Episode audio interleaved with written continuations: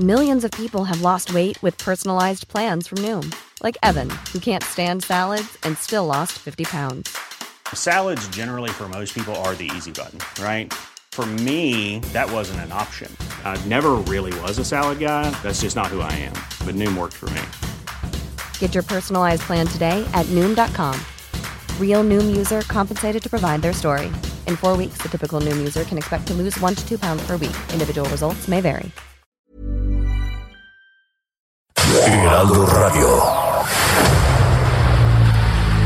El dedo en la llaga. Había una vez un mundo en el que nadie creía. Un país de historias inexplicables. Una nación con personajes asombrosos. Santo Tomás tenía razón. Hay que ver para creer. El México increíble, las verdades que duelen, la voz de los que callan, el dedo en la llaga. Infórmate, diviértete, enójate y vuelve a empezar. El Heraldo Radio presenta El dedo en la llaga con Adriana Delgado. Te extraño cuando camino, cuando lloro, cuando río, cuando el sol brilla y cuando hace mucho frío, porque te siento como algo muy mío. Te extraño cuando camino, cuando lloro, cuando río, cuando el sol brilla, cuando hace mucho frío, porque te siento como algo muy mío. Te extraño como los árboles extrañan el otoño, en esas noches que no concilio el sueño. No te imaginas, Armando, cómo te extraño. Y sí, pues con una muy mala noticia, en la madrugada del día de hoy falleció el gran maestro Armando Manzanero. ¿Qué les puedo decir? Me siento muy triste, al igual que muchos mexicanos y mexicanas. Estamos escuchando esta canción de Te extraño, que el maestro cantara a dueto con José Manuel Ortega Heredia, Manzanita. El maestro tenía 85 años, murió a causa de un paro cardiorrespiratorio tras haber sido hospitalizado por COVID-19. Sin duda alguna, vamos a llorar mucho y seguiremos recordándolo a través de su música, de sus letras, de su vida. Una vida ejemplar, una vida de lucha, una vida de trabajo, de esfuerzo, de disciplina. Tal como él nos habló en esta entrevista que realicé en este año, donde el maestro con esa humildad me hablaba de cómo estaba pasando este confinamiento, me hablaba de que no podía asistir a su oficina, que tenía 4 meses, que estaba en su casa trabajando, que seguía componiendo, que seguía cocinando porque le encantaba cocinar. Sin duda alguna también nos contó de su origen, de su abuelita, cómo lo enseñó y lo que él decía con una gran humildad. Me enseñó a ser quien soy, un hombre de bien, un hombre de arte, un hombre que sabe entender el amor, un hombre que disfruta de la vida. Yo les pido que no se vayan, que sigan escuchando este dedo en la llaga, porque esta entrevista de Armando Manzanero que realizamos para este programa y para el Heraldo, sin duda nos habla de quién es y quién era Armando Manzanero. Te queremos, Armando, te queremos, solamente te adelantaste. Y pues vamos a poner el dedo en la llaga con Denise Cuadra. Gracias, Adriana. Vamos con la información. El control que los estados tengan de la contingencia sanitaria para evitar regresar al semáforo epidemiológico de color rojo será determinante para la reducción de la pobreza laboral. Así lo advirtió José Nabor Cruz, secretario ejecutivo del Consejo Nacional de Evaluación de la Política de Desarrollo Social. Destacó que es importante un proceso de vacunación efectivo que permita a cada entidad un regreso más rápido a las actividades normales previas a la contingencia sanitaria, pues mientras no haya una reincorporación cercana al 100% de toda la población económicamente activa, las entidades presentarán altos niveles de pobreza laboral. Entre el primer y tercer trimestre del 2020, a consecuencia de la crisis generada por COVID-19, la pobreza laboral pasó de 35.7% a 44.5%, su punto máximo desde 2005, cuando el Coneval inició su medición. La banca brindará créditos a toda persona que lo necesite y será otorgado en 2021, pese a las condiciones económicas que atraviesa el país por la crisis que ha generado la pandemia, afirmó Luis Niño de Rivera, presidente de la Asociación de Bancos de México. En entrevista para un diario de circulación nacional, el titular de la ABM sostuvo que el comportamiento del financiamiento estará ligado a toda noticia que tenga que ver con la vacuna y algún antídoto que pueda dar mayor certeza en cuanto a los temas de salud se refieren. Asimismo, puntualizó que los bancos siguen siendo parte de la solución, puesto que los bancos fueron de los sectores que más apoyos dieron en los meses más fuertes de la crisis.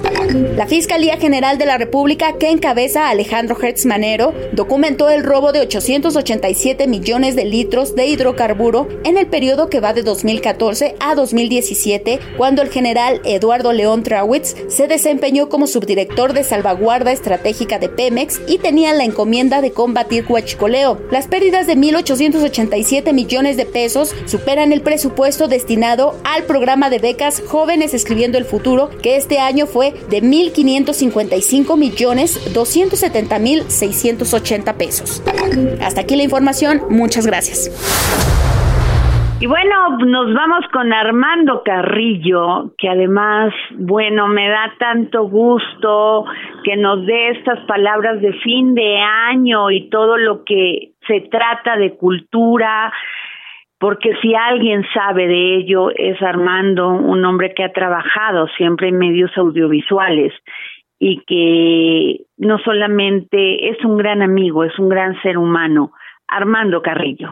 ¿Cómo están? Muy buen fin de año, muy buenas fiestas, me da mucho gusto poder estar con ustedes, saludarlos y decirles que hoy nos vamos a referir al fin de este 2020, que yo lo llamaría el año de la reflexión y los contrastes.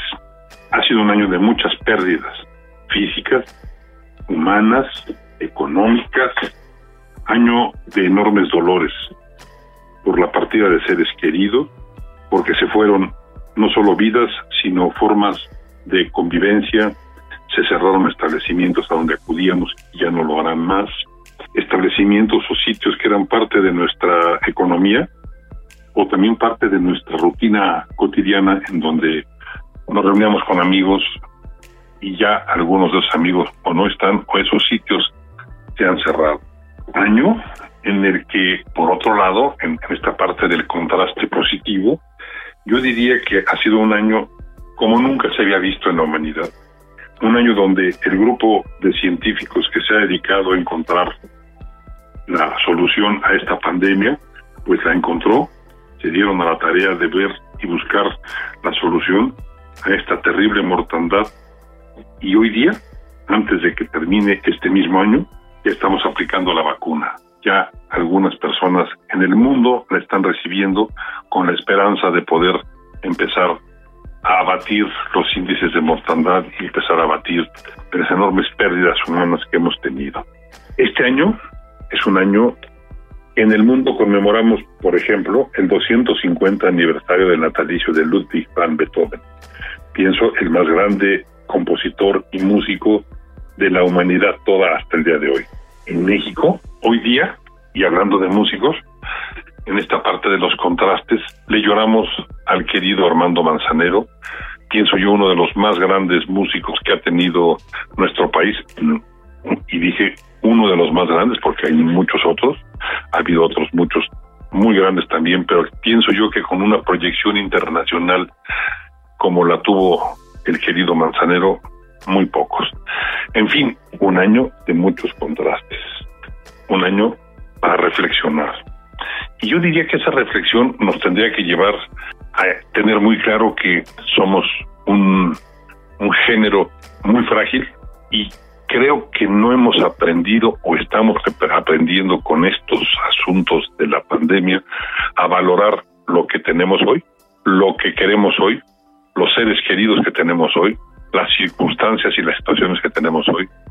Tenemos que aprender a valorarlas mucho más porque, insisto, somos muy frágiles.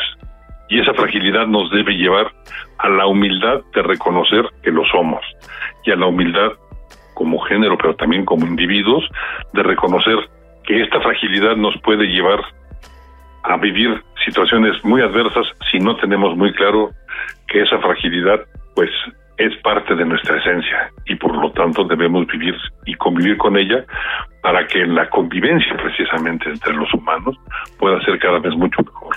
La cultura puede ser un vínculo muy importante para podernos llevar a mejores estados de vida. Las artes, creo yo, que es uno de los mejores vínculos y vías para poder llegar a mejores cosas, a apreciarnos mejor como seres, como humanos, como miembros de una fraternidad de frágiles, y en esa reflexión podernos ir a tener una mejor convivencia en lo que viene. Viene un nuevo año, hagámoslo nuevo, hagámoslo diferente, hagámoslo a partir del aprendizaje que necesariamente tenemos que tener a partir de este año que ha sido de tanta reflexión y de tantos contrastes. Yo les quiero desear lo mejor para el próximo año a todos los que nos escuchan, a todo el equipo de trabajo que está aquí con nosotros, y que realmente lo hagamos mejor. Nadie nos lo va a decir hacer mejor si no lo hacemos mejor todos y cada uno de nosotros. Que sea el mejor de todos los años el que viene para todos. Muchas gracias, un abrazo cariñoso. Bueno, y ahora nos vamos a una entrevista muy interesante que le realizamos a este cantante, compositor, artista, porque no cualquiera se puede llamar artista, Alex Syntek. Pues, ¿qué les digo? Soy su fan. Decir que somos contemporáneos de una música, de un mundo donde a través de nuestras grandes dones que él lo tuvo, porque desde niño fue talentoso. Es un cantante, productor y compositor mexicano que con 30 años de trayectoria en el mundo de la música ha dejado huella. Y la ha dejado no solamente en la generación que lo preside, sino en las generaciones que vienen. En un género calificado como pop, y que apuesta por un mensaje profundo en un escenario musical cada vez, pues con este talento, sí, a veces decirlo, cada vez más efímero. El talento de este músico originario de Mérida, Yucatán, y miren que sí ha dado esa tierra grandes artistas, ha sido reconocido por la Academia Mexicana de Ciencias y Artes Cinematográficas con el premio Ariel por la banda sonora del icónico film Sexo, Pudor y Lágrimas. De igual forma es poseedor del Latin Grammy, 3 veces del Billboard y del musical otorgado por la Sociedad Estadounidense de Compositores. ¿Quién no ha escuchado? ¿Quién no se ha rendido a sus pies? ¿Quién no ha dicho soy fan de Alex Syntek? Muy buenas tardes, Alex, ¿cómo estás? Hola, querida Adriana, es un gusto saludarte, y yo muy contento y trayéndoles como siempre nueva música y mucho entusiasmo. Oye, Alex, cuando hablo de que soy tu contemporánea, es que cuando eran las 3 de la tarde, bueno, yo regresaba volada de la escuela para ver todos aquellos, pues, programas musicales como Chiquilladas y todos estos donde tú, pues, fuiste parte fundamental de nuestra historia musical, Alex. Pues sí, en realidad mi carrera artística pasó por la actuación en algún momento dado y como buen niño jugaba a ser actor, pero pues mi vocación siempre fue la de cantante y compositor y posteriormente empecé mi discografía años más tarde. Ahora ya cumplo 30 años de carrera discográfica. Oye, Alex, y luego, bueno, con esta maravillosa banda sonora por la que te dieron muchos premios, como esto que fue Sexo, Pudor y Lágrimas. Sí, definitivamente fue un momento emblemático, de alto impacto. Tanto la película como la canción a nivel popular permeó en la cultura popular mexicana sin lugar a dudas y llegó para quedarse. Y hoy día pues la gente sigue coreando mi canción en cada concierto y me emociona muchísimo, ya que se quedó como un clásico de mi repertorio, de mi carrera, muy, muy importante, muy relevante, Sexo, Poder y Lágrimas. Oye, Alex, pero además tienes, fíjate, en estos tiempos no es fácil decir, porque ahora ya todo en las redes se cuenta con números, que antes era la venta del disco, pero ahora quien te da like, bien, o sea, el mundo cambió, pero, o sea, 3 millones de oyentes mensuales en Spotify. No se dice fácil, pero no lo es, Alex. Así es. Sí, es una cantidad bastante nutrida, sobre todo cuando pues no ha sido un artista que siga yo la tendencia o siga la moda de la música. Siempre voy contracorriente, hago yo mi propia propuesta y siempre le he apostado al pop y al rock y he tenido muy buena suerte hasta ahora de tener un público cautivo que me sigue paso a paso, canción a canción. Oye, Alex, y todo mundo recordamos cuando pues en tus inicios fuiste tecladista de Kenny y los Eléctricos. O sea, ¿qué te llamaba en aquel entonces más la atención? ¿Seguir el pop, seguir el rock? ¿Qué fue lo que salía de tu alma y decían, quiero hacer este tipo de música? Bueno, el rock siempre me ha gustado mucho. El tema es que en nuestro país siempre ha estado un tanto marginado. Entonces, por eso yo crucé la línea hacia el pop y empecé a mezclar el pop con muchos géneros musicales, entre ellos el rock. Entonces hago rock pop, hago rock funky, hago pop reggae, pop balada, pop bolero, o sea, todo lo que hago es una fusión musical. Pero lo que sí tengo muy claro es que no me gusta ser lineal. Soy alguien que me gusta darle diversidad al público y siempre darles la opción B, siempre darles algo diferente que no es lo que están escuchando todos. Y tú has hablado mucho que además es importante encontrarlo en alguien que puede pues ser un músico tan formado como tú, y tú has dicho, la canción habla de qué estás haciendo para hacerle un bien a la humanidad, por no contribuir al caos. Así es. Es que habla de espiritualidad, Ale, que a veces se nos olvida cuando creemos que un músico nada más viene, se pone en escena y no sabemos qué piensa, qué siente, qué es lo que piensa Alex Syntek cuando está en un escenario. No, pues yo siempre siento una responsabilidad social importante, ¿no? Creo que es importante lo que permea en el público hasta sus corazones, porque la música atraviesa el alma y el corazón. Es mucho más poderosa que la palabra hablada y me gusta que la música que hago sea música que te levante el ánimo, que te dé esperanza y que te haga concientizar y te haga profundizar también, sin darle la lección a nadie, retratando la vida tal cual es, pero poniendo bien en claro muchas situaciones que están sucediendo hoy día en nuestro planeta y que como sociedad tenemos que poner atención. Tú has hablado de que toda la situación que está pasando en estos momentos es para reflexionar y bueno, no han sido momentos fáciles para ninguna sociedad y más con este tema de la pandemia, del confinamiento. Sin embargo, escucharte a ti pues genera esa fe y esperanza, Alex. Cuando tú, ¿qué le puedes decir a la gente en estos momentos que ha perdido a su familia, que no va a ser una Navidad agradable en muchos casos, en muchas casas también? ¿Qué les podrías decir? Bueno, así es la vida y a veces es dura y a veces es difícil, Pero siempre hay que seguir con esperanza y con fe, nunca hay que perder la fe. Siempre vendrán tiempos mejores, lo mejor está por venir. Y pues fue un año difícil para todos, pero también fue un año de aprendizaje, de crecimiento. Y creo que como un todo, nuestra humanidad tiene que entender el mensaje, ¿no? Tenemos que ser mejores personas, tenemos que estar más empáticos con los demás, tenemos que ser personas que sepamos más de la compasión y del amor entre los seres humanos.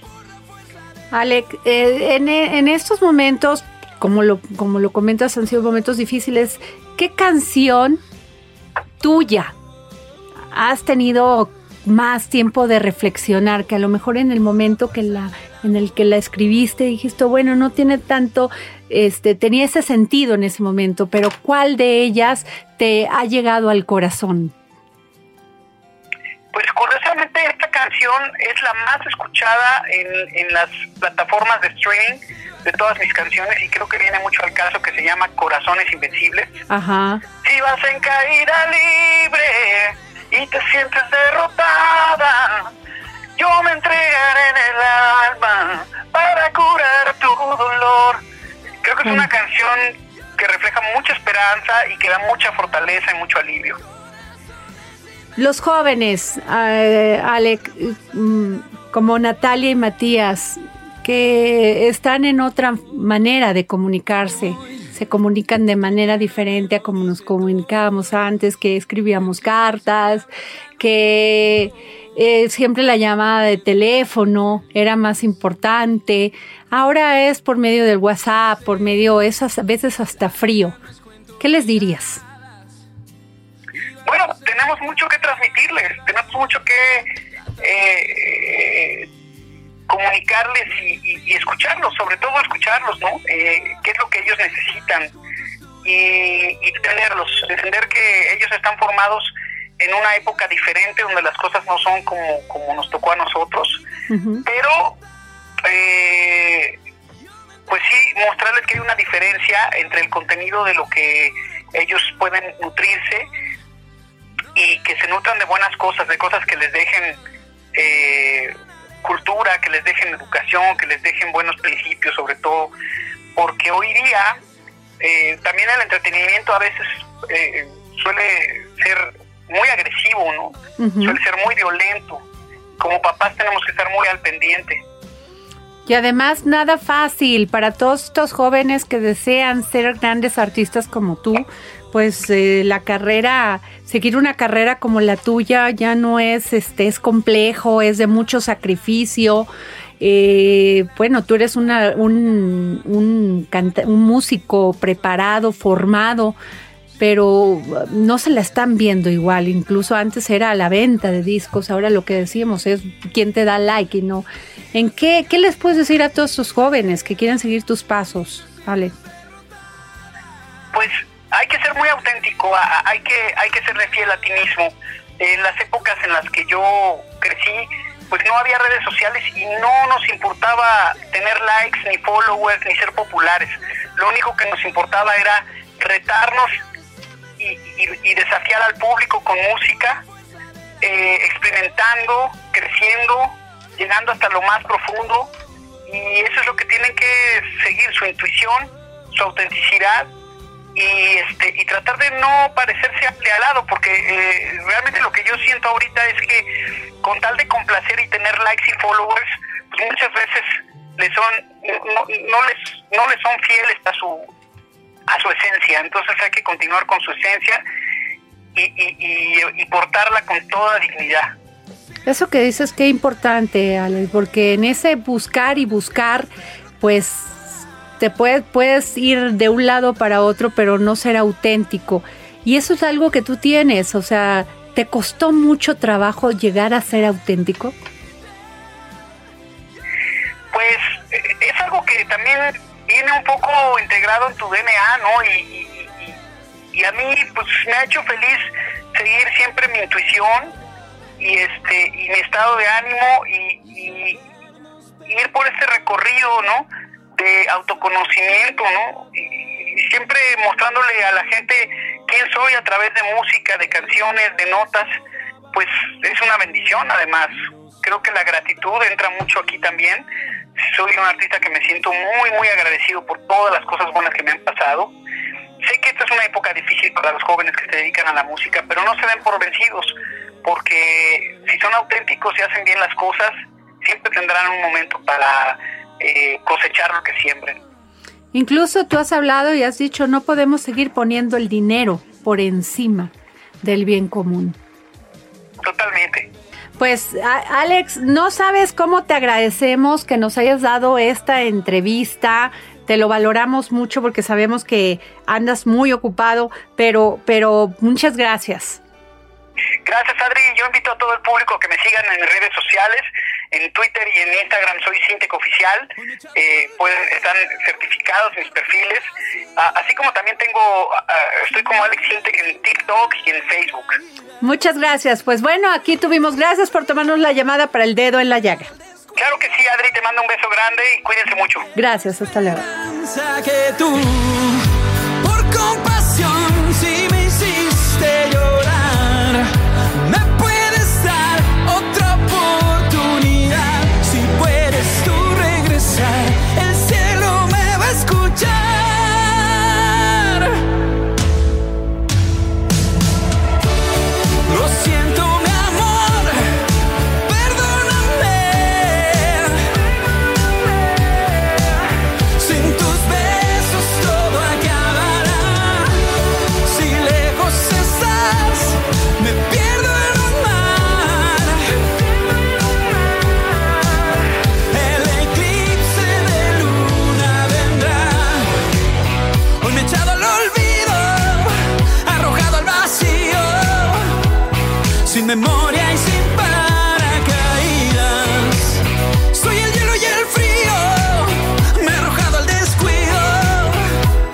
Y es que tengo esperanza que tú, por compasión, si me viste llorar, me puedes dar otra oportunidad. Si quieres tú regresar, el cielo me va a escuchar. Lo siento, mi amor, perdóname. Sin tus besos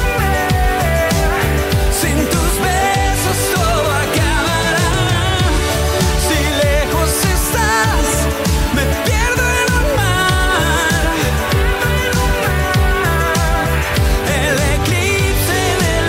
Si lejos estás, me pierdo en un mar. El eclipse de luna vendrá.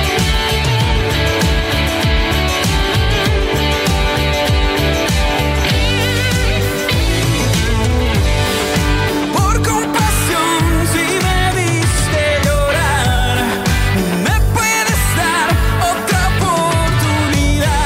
Si quieres tú regresar, el cielo me va a escuchar. Lo siento, mi amor, perdóname. Sin tus besos todo acabará. Si lejos estás, me pierdo en un mar. El eclipse de luna vendrá. Vendrá, vendrá.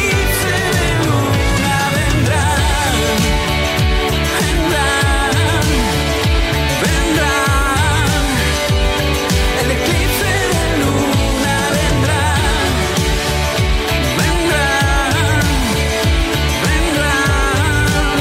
El eclipse de luna vendrá.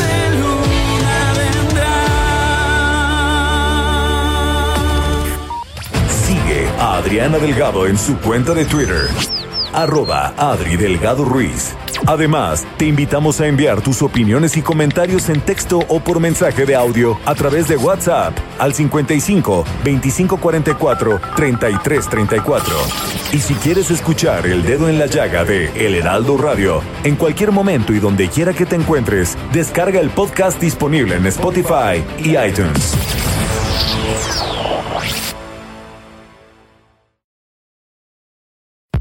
Sigue a Adriana Delgado en su cuenta de Twitter en @AdriDelgadoRuiz. Y envíanos tus comentarios vía WhatsApp al 55 25 44 33 34 o 55 25 02 21 04. Lo mejor del dedo en la llaga. Contigo aprendí que existen nuevas y mejores emociones. Contigo aprendí a conocer un mundo nuevo de ilusiones. Aprendí que la semana tiene más de 7 días. A ser mayores mis contadas alegrías y a ser dichoso. ¿Quién no lo ha vivido? ¿Quién no ha sentido que su música ha inspirado el amor, las ganas de tener esperanza, la pasión que se vuelve ternura? ¿Quién no ha llorado con él? ¿Quién no ha reído? ¿Quién no ha querido conquistar el amor? ¿Quién? Yo pregunto. Y es por eso que le agradezco enormemente al maestro Armando Manzanero, compositor y cantante, que nos haya tomado la llamada para el dedo en la llaga. Y es que es imposible que el maestro Armando Manzanero no reciba todos los años, no solamente los aplausos que se escuchan al cielo, sino premios que siguen dándole por su gran trayectoria y por su gran entrega a México. Maestro, muy buenas tardes. Señora, buenas tardes. Muchas gracias por su entrevista. Muchas gracias por ponerme en contacto con todos los auditorios. Muchas gracias. Maestro, lo primero que le preguntaría, porque lo queremos saber, es cómo está usted pasando esta pandemia, terrible de COVID-19 que nos está afectando, nos tiene en confinamiento. ¿Cómo está usted? Bueno, mire usted, en el caso mío, tengo 2 aspectos. El aspecto del trabajo que tengo, por ejemplo, en la Sociedad de Compositores, en donde ya a mi oficina no acudo, estamos hablando de 4 meses, ¿verdad? Estoy hablando de varias giras que se han quedado postergadas, así como dice el dicho tan bonito, que se quedaron. Ajá. Pero lo más difícil en el caso mío, sobre todo, teniendo en cuenta el trabajo que yo tengo y la herencia que traigo de Yucateco, es muy trabajoso para guardado. Sin embargo, la disciplina que yo siempre he llevado me ayuda mucho a poder estar en estas condiciones y ahora sí que aguantar balas, como decimos los mexicanos. Así es. Maestro, ¿cómo le hace para tener un don, ser privilegiado, pensar y cantar desde el amor? Usted empezó muy joven, maestro, desde muy joven y además siendo una persona humilde que ha querido entregarle a México lo más bonito que tiene y es la manera de comunicarnos, es la música. Bueno, mire, yo, como les decía antes, pertenezco a un lugar que ya decir el nombre del lugar mío es hablar de romanticismo, es hablar de buena lectura, de buena música, de buenas costumbres, de buenas... De buenas familias. Lo más importante hace a un individuo es la forma de cómo vive, ¿verdad? Entonces yo soy yucateco que ya por origen tengo esa tranquilidad y esa facilidad que necesita un músico y un compositor para poder producir y para poder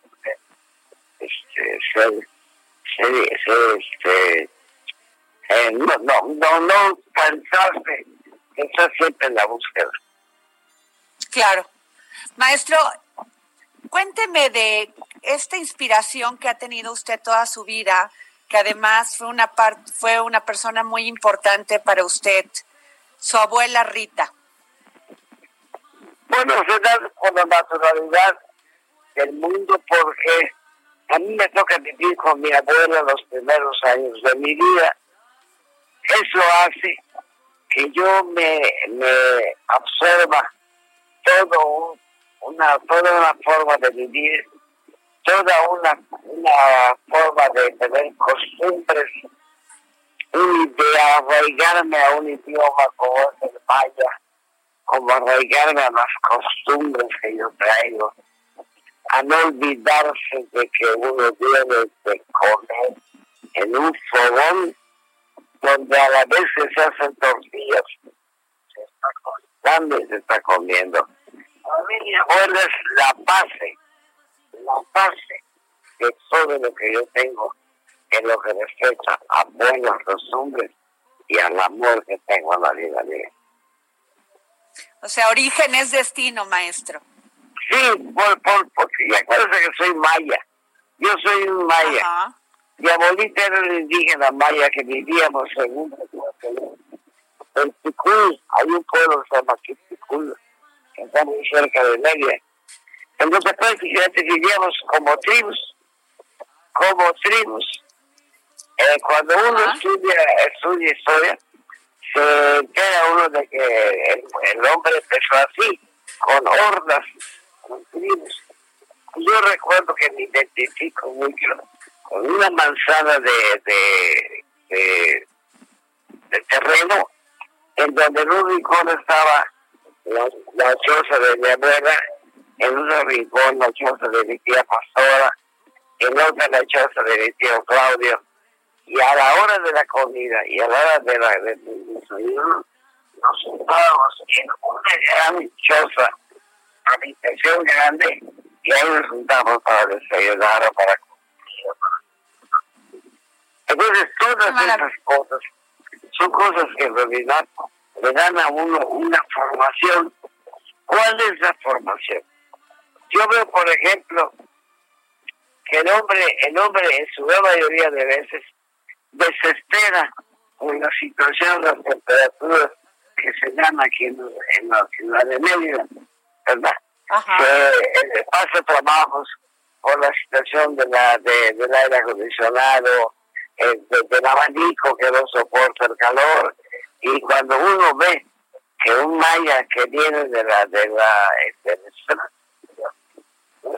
sí, tiene calor, pero usa una camisa blanca muy delgada para poder soportar ese calor, pero no se está agobiando, vamos a decirlo así más abiertamente, como el hombre blanco que está desesperado por ver cómo entra a donde hay aire acondicionado. Entonces nosotros venimos ya forjados a este tipo de vida, a este tipo de calor. Entonces, al tipo de sequía que hay en las épocas de sequía, a cuidar el agua, pero que curiosamente cuidando el agua, no tenemos problema de ninguna clase de agua, debido a la gran cantidad de agua subterránea. Qué maravilla, maestro. Vivir de donde es usted. Maestro, me están preguntando, me dicen, ¿podría preguntarle a Armando Manzanero cuál ha sido la experiencia más triste de su vida y en qué canción está reflejada? Bueno, es que no he tenido una, he tenido muchas.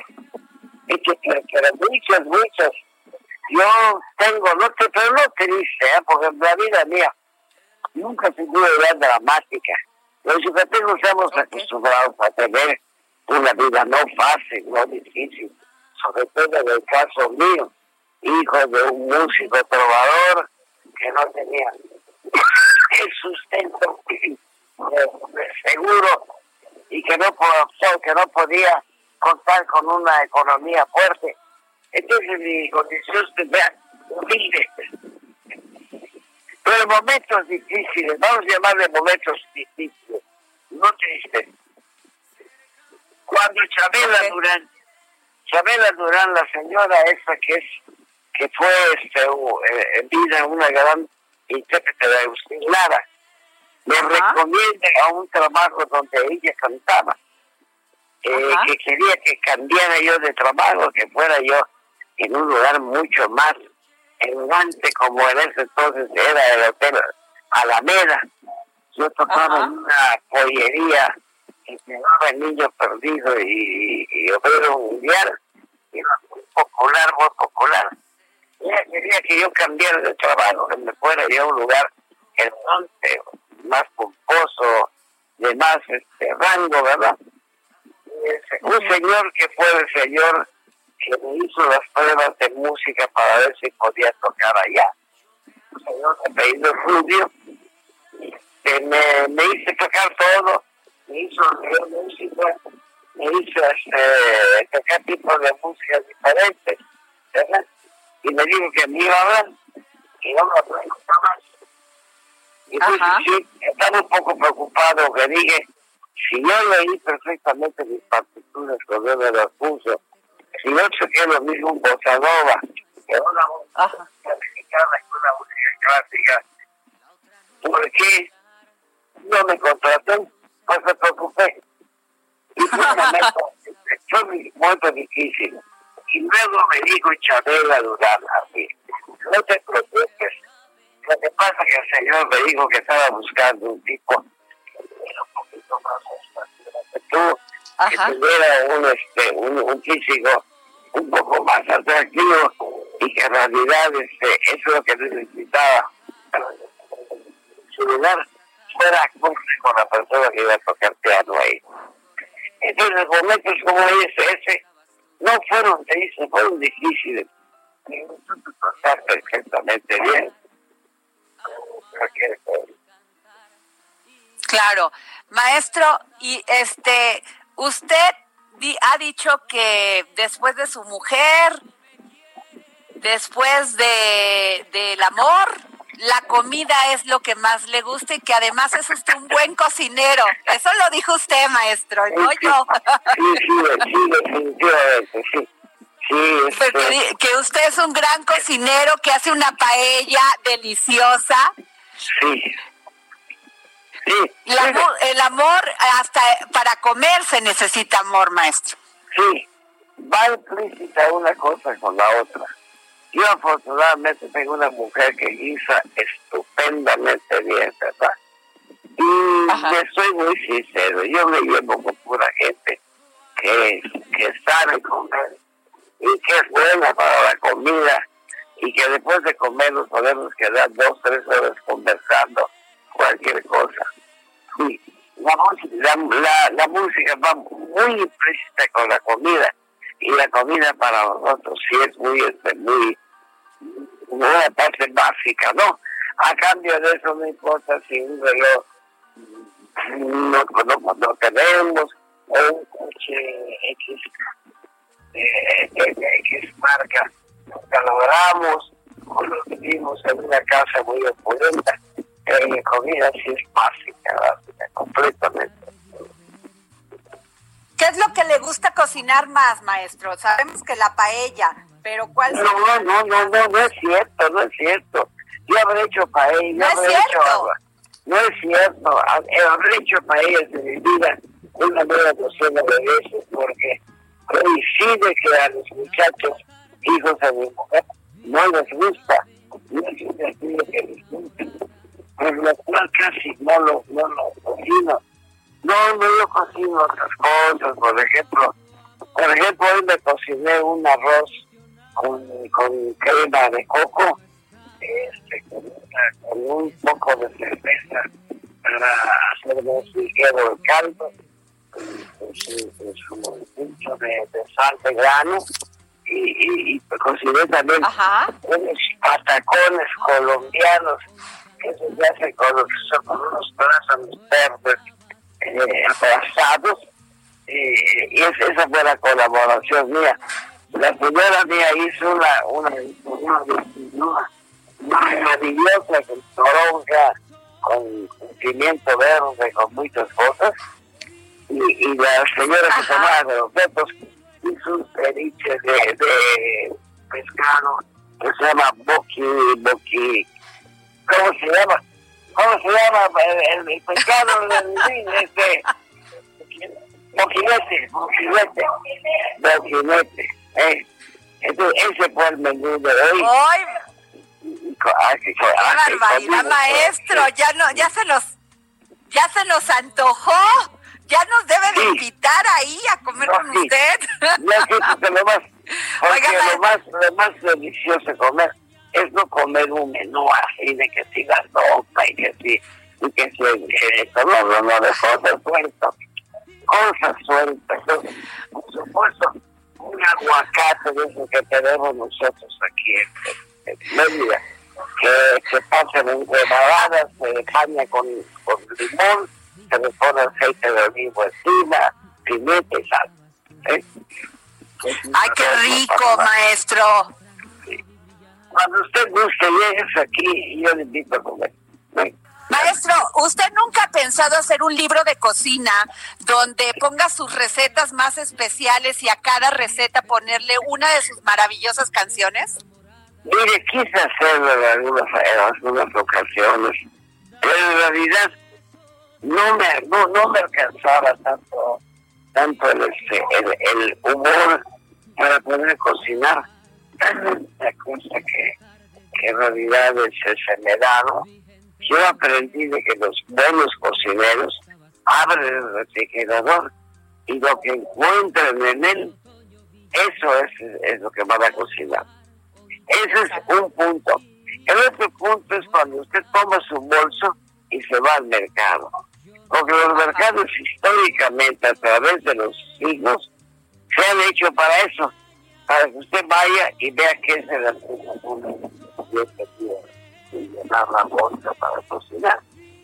Entonces, tengo dos aspectos, depende de cómo se me dé. Claro. Maestro, y bueno, pasando a la música otra vez, ¿qué piensa usted de estas nuevas tendencias musicales como el reggaetón y todos estos nuevos movimientos musicales?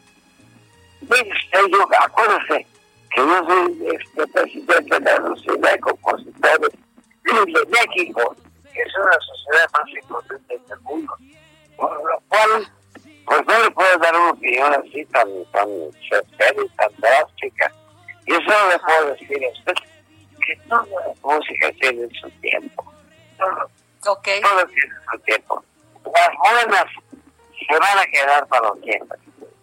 Las malas van a llegar sus requisitos, van a ganar dinero y se van a ir. Entonces, uno tiene que tener en cuenta que, por ejemplo, los mexicanos en especial, estamos dotados y estamos representados por unos catálogos más bellos que el mundo tiene. La música mexicana es un catálogo bellísimo, y realmente el catálogo de oro es el que todavía en el resto del mundo se sigue cobrando. Maestro, si usted ahorita le pudiera recomendar a algún enamorado o enamorada que va a hacerle la cena a su enamorado o enamorada, ¿qué canción le recomendaría en función de ese momento que vivió usted cuando... Yo le recomendaría un disco de Fernando de la Mora, pero a un volumen muy delgadito. Disco que hice con Fernando de la Mora.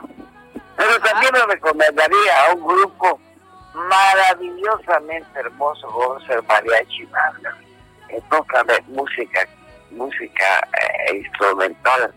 Eso sería maravilloso, ¿verdad?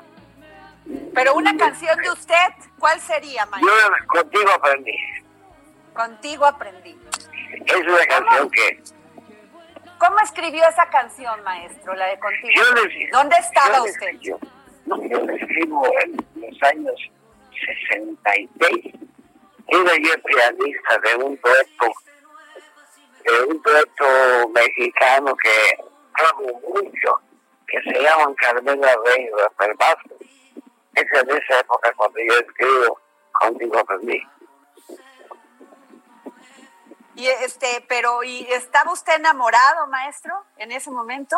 No, miren, los compositores en realidad lo que hacen son apuntes y los demás son observadores, ¿verdad?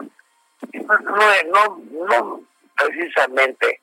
Canción que escribí cuando sí debería estarme enamorado de mujer es Por debajo de la mesa.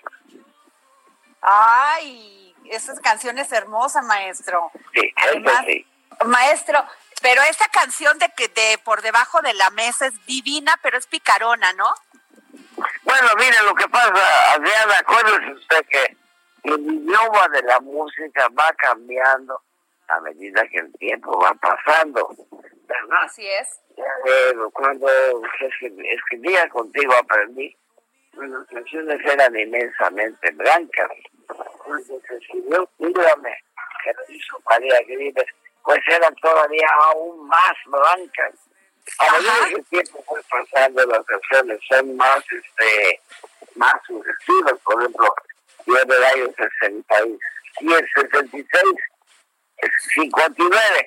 escribo Voy a apagar la luz, y también el idioma ya era otro. Claro, qué interesante eso que dice. Cuando viene Por debajo de la mesa, pues claro, ya es mucho más verdad, ya se pueden decir esas cosas, ¿verdad? Todo va yendo la cosa a la época. Ay, maestro, no sabe cómo le agradecemos que nos haya dado esta entrevista para El dedo en la llaga. De veras, es un honor poder haber platicado con usted. Igualmente, doña Adriana, y muchas gracias por su plática. Gracias, maestro, por su humildad y por su sabiduría y por esas hermosas canciones que nos ha regalado durante tantos años. Gracias, maestro Armando Manzanero. Muchas gracias a usted. Bendito, Dios lo bendiga. Gracias. Extraño cuando camino, cuando lloro, cuando río, cuando el sol brilla y cuando hace mucho frío, porque te siento como algo muy mío. Por Dios, te extraño como los ángeles. Muchas gracias por escucharnos en estos días. Les dejo mi cariño, mi aprecio, y que la vida y la salud nos acompañe. No te imaginas, amor, cuánto te extraño. Te extraño en cada paso que siento solitario, cada momento que estoy viviendo a diario. Estoy muriendo, amor,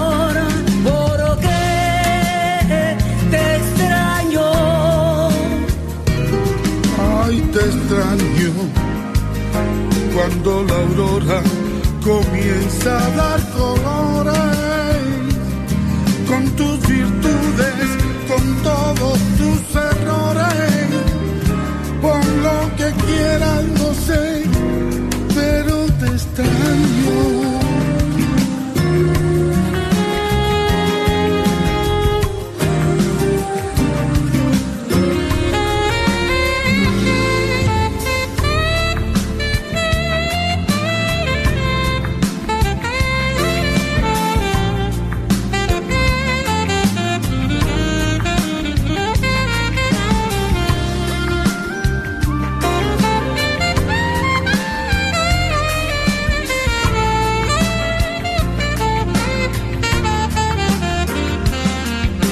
Extraño en cada paso que siento solitario, cada momento que estoy viviendo a diario,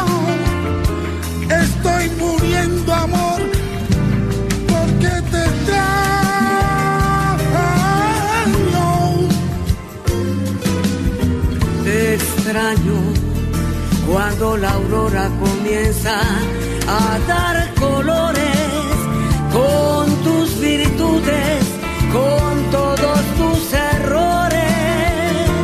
Por lo que quieras, no sé, no sé, no sé, no sé, pero te extraño.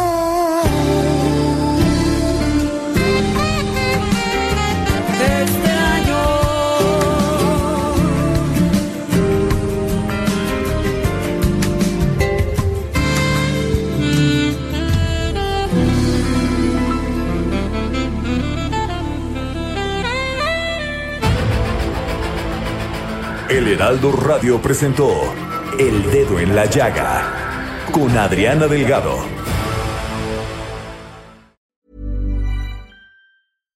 Hi, I'm Daniel, founder of Pretty Litter. Cats and cat owners deserve better than any old-fashioned litter. That's why I teamed up with scientists and veterinarians to create Pretty Litter. Its innovative crystal formula has superior odor control and weighs up to 80% less than clay litter. Pretty Litter even monitors health by changing colors to help detect early signs of potential illness. It's the world's smartest kitty litter.